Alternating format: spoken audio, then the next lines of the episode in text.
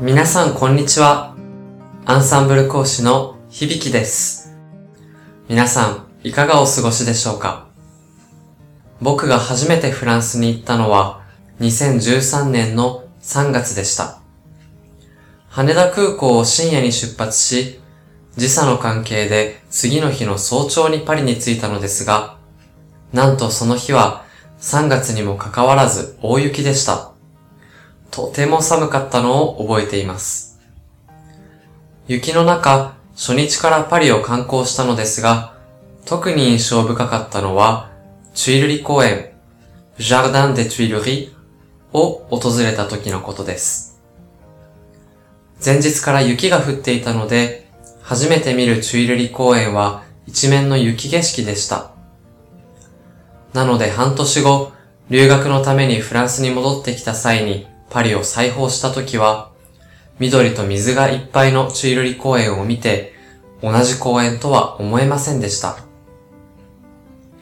残念ながら、雪のパリを目にしたのは、それが最後。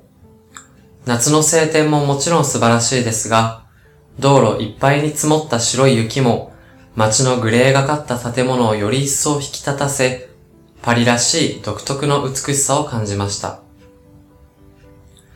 ちなみに、雪に覆われたという意味のフランス語は、オンネジェ、オンネジェと言います。形容詞ですから、名詞の後ろに置いたり、動詞、エートと一緒に使います。オンネジェ、ぜひ覚えておきましょう。先ほどのお話の中で、雪化粧の取れたチュイルリ公園を同じ公園だとは思えなかったと言いましたが、これをフランス語で言うとどうなるでしょう？なるべくなら短くシンプルに言いたいですよね。そこで便利なのが動詞 reconnaître です。reconnaître, reconnaître と発音します。もうお気づきかと思いますが、connaître と関係のある動詞です。reconnaître これだけで識別する、同じものだとわかるという意味で使うことができます。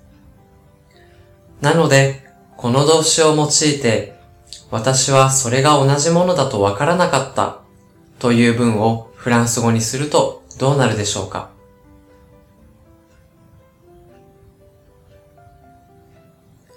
正解は、je ne l'ai pas reconnu.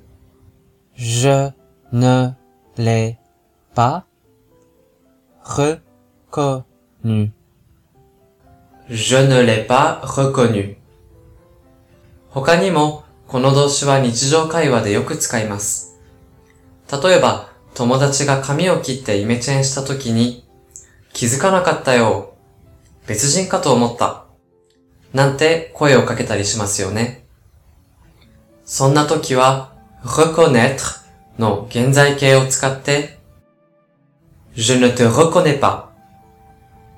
je ne te reconnais pas. je ne te reconnais pas と言います。直訳すると、私は君が同じ人だとわからないという意味です。今回ご紹介した動詞 reconnaître はとても便利ですから使いこなすことができれば皆さんも見違えるほどフランス語が上達するかもしれませんね。ぜひ会話に取り入れてみてください。いかがでしたか？